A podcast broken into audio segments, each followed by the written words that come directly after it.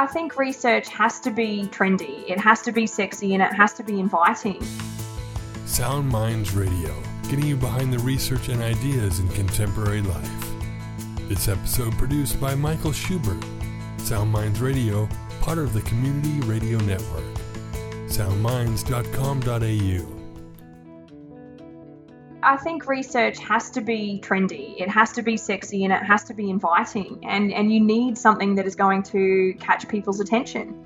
We know that pregnant women want physical activity advice. So we know that, but how do we then get them to find out more? And how do we get that interest to convert in participation in a research study? I would say a fair portion of six months was spent on marketing and advertising and making sure we had a logo that was visually appealing and also very professional and almost looked commercial so that it was trustworthy, it was reliable. Perhaps not what you'd expect from a researcher. Perhaps it sounded more like an entrepreneur. But hold on to that thought. Research is about getting something from someone, their data. And when it comes to working with the patients of general practitioners or public hospitals, and you work in a regional university, it's time to rethink the engagement. That's what Dr. Melanie Hayman has done. We, we went to extreme lengths to have our medical practitioners within that recruitment catchment on board with our research. So I met up with some of the local practitioners and said, This is what our study is, this is what it's about. And I stepped them through the intervention so that they were then comfortable endorsing it to their pregnant women so we had their support, we had the community support, and then we also had Sophia. Sophia? We'll get to Sophia. But let's back up a bit. What we're talking about here is an innovative program for women to maintain their fitness during pregnancy, Fit for Two, with a series of innovative steps in the research paradigm. It was part of my PhD, so it was my final randomized control trial. So it was an intervention, which was Fit for Two that was an online web based computer tailored intervention for pregnant women. And we kept it a nice small sample size and we had fairly stringent eligibility criteria because we also had them wearing objective physical activity monitors to track their physical activity. It has the capacity to be a nationwide intervention for all pregnant women to be able to access at the same time. It's only a small study to start with because it's the first intervention that has ever been developed of its kind.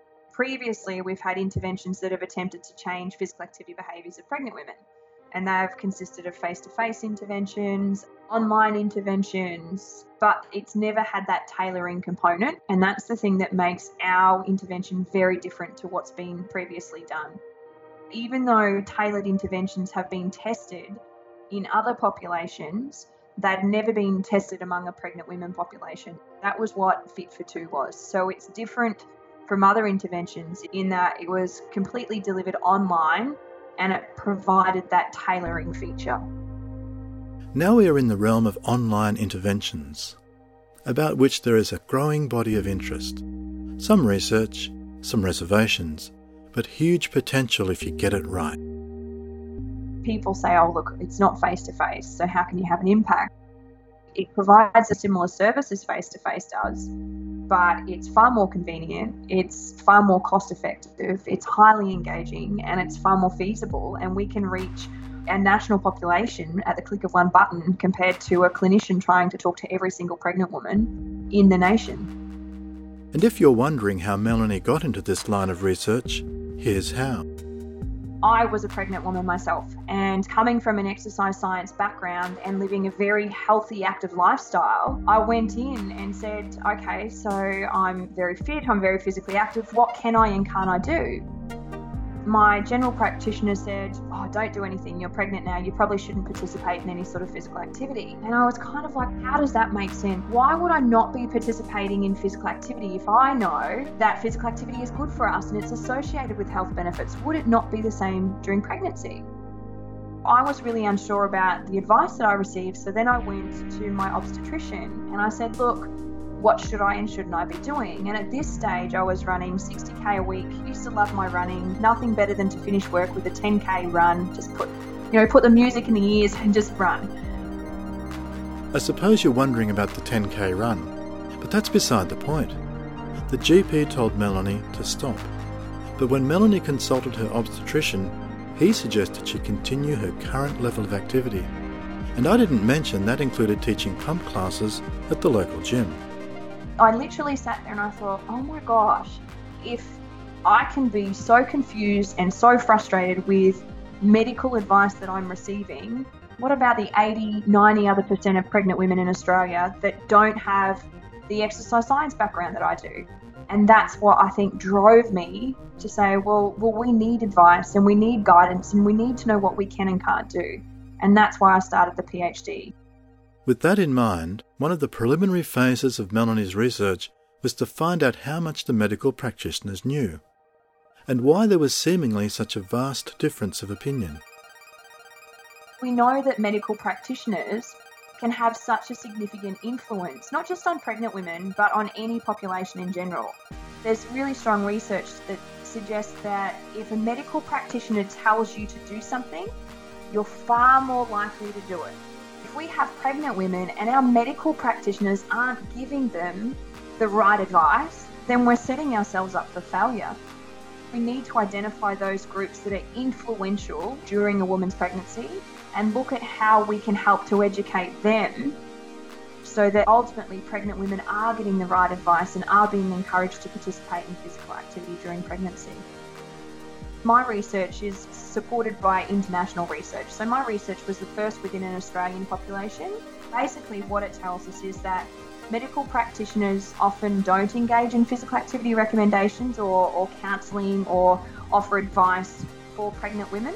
When they do, it's often out of date or incorrect and not in accordance with evidence based best practice recommendations. And to be honest, it's not surprising. Very few practitioners receive formal training.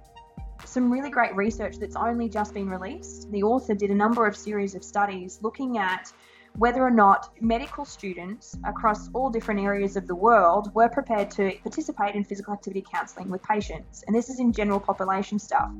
And the majority of the students said no, they weren't prepared to because they're not getting the necessary training to be able to engage in that activity. Whilst practitioners may not be engaging in these conversations with pregnant women or even with general population groups, you can't blame them.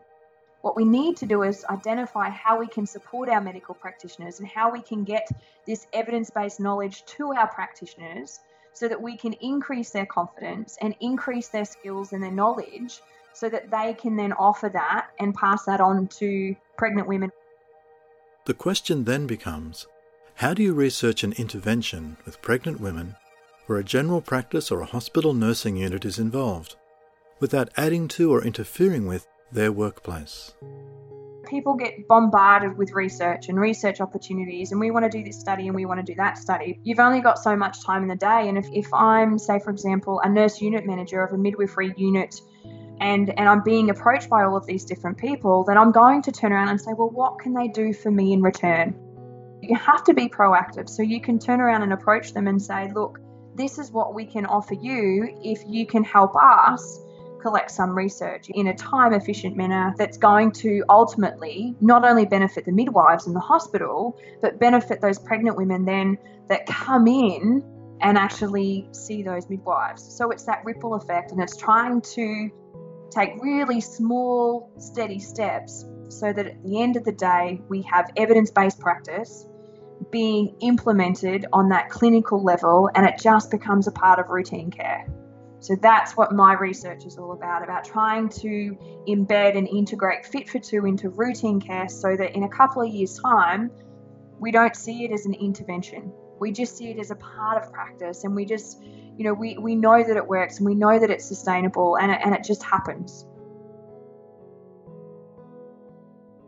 The biggest limitations to healthcare research or preventative health is that we find these great things and we develop these great products, but we don't know how to disseminate them.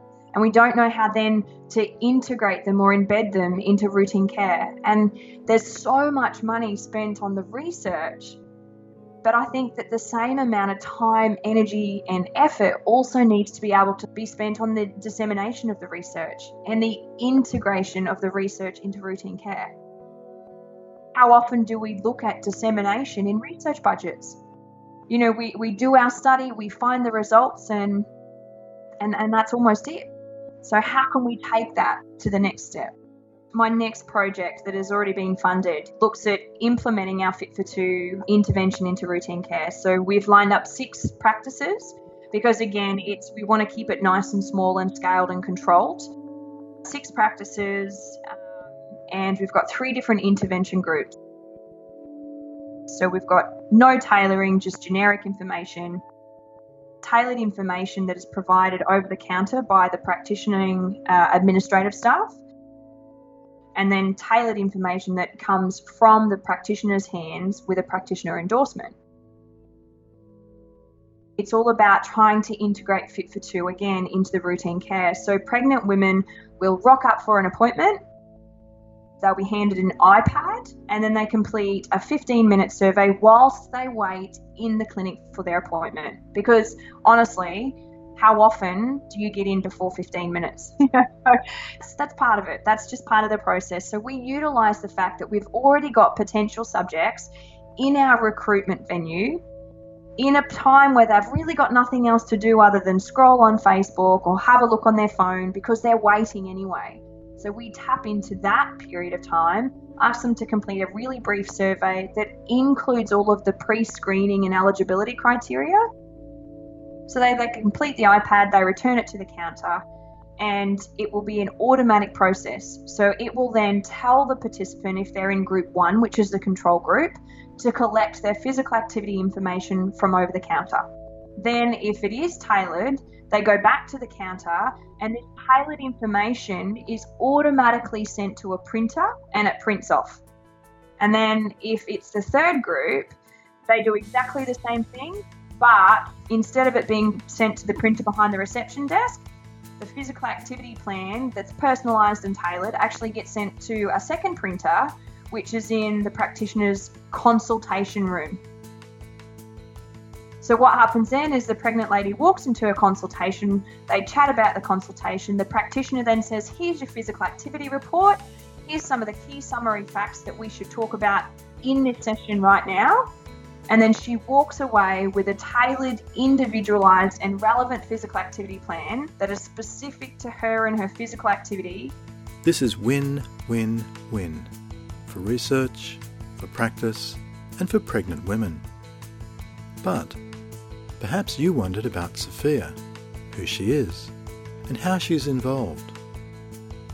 We have to go back to the entrepreneurial business model that permeates this whole research initiative, and how Melanie recruited her original women from general practice clinics. She was awesome. She's I've actually still got a cutout of Sophia sitting in my lounge room, and she was standalone. She caught people's eye. It was easy for people to take a card and if they wanted to know more. And the business cards, the little cards were very sexy. They were black and white and grey and, and themed so that everywhere they went, everything looked familiar. And it's about trying to create this brand awareness, but it's not brand awareness for a commercial product, but it's brand awareness for a research product. Sophia, the seven foot high, cardboard cutout, hot pink pregnant woman. That's a whole new research paradigm. But the key question is what happens next? If we find that practitioners are happy and there were no issues from a perspective of implementation, feasibility, did it add additional stress to the receptionist, to the practitioner, all of that sort of stuff? If we get some really great results from that, then we could almost sell it as a package. We could turn around and say, if you want to be a part of this and you want to provide this service, then really all they need to do is make sure they've got a couple of iPad devices, and that's all it is. You know, it's something then that is really cost effective for a long time service and for the number of pregnant women that it could then impact. You've been listening to another episode from Sound Minds Radio, produced for the Community Radio Network. Follow us on Twitter, Facebook, or Instagram, or visit our website, soundminds.com.au.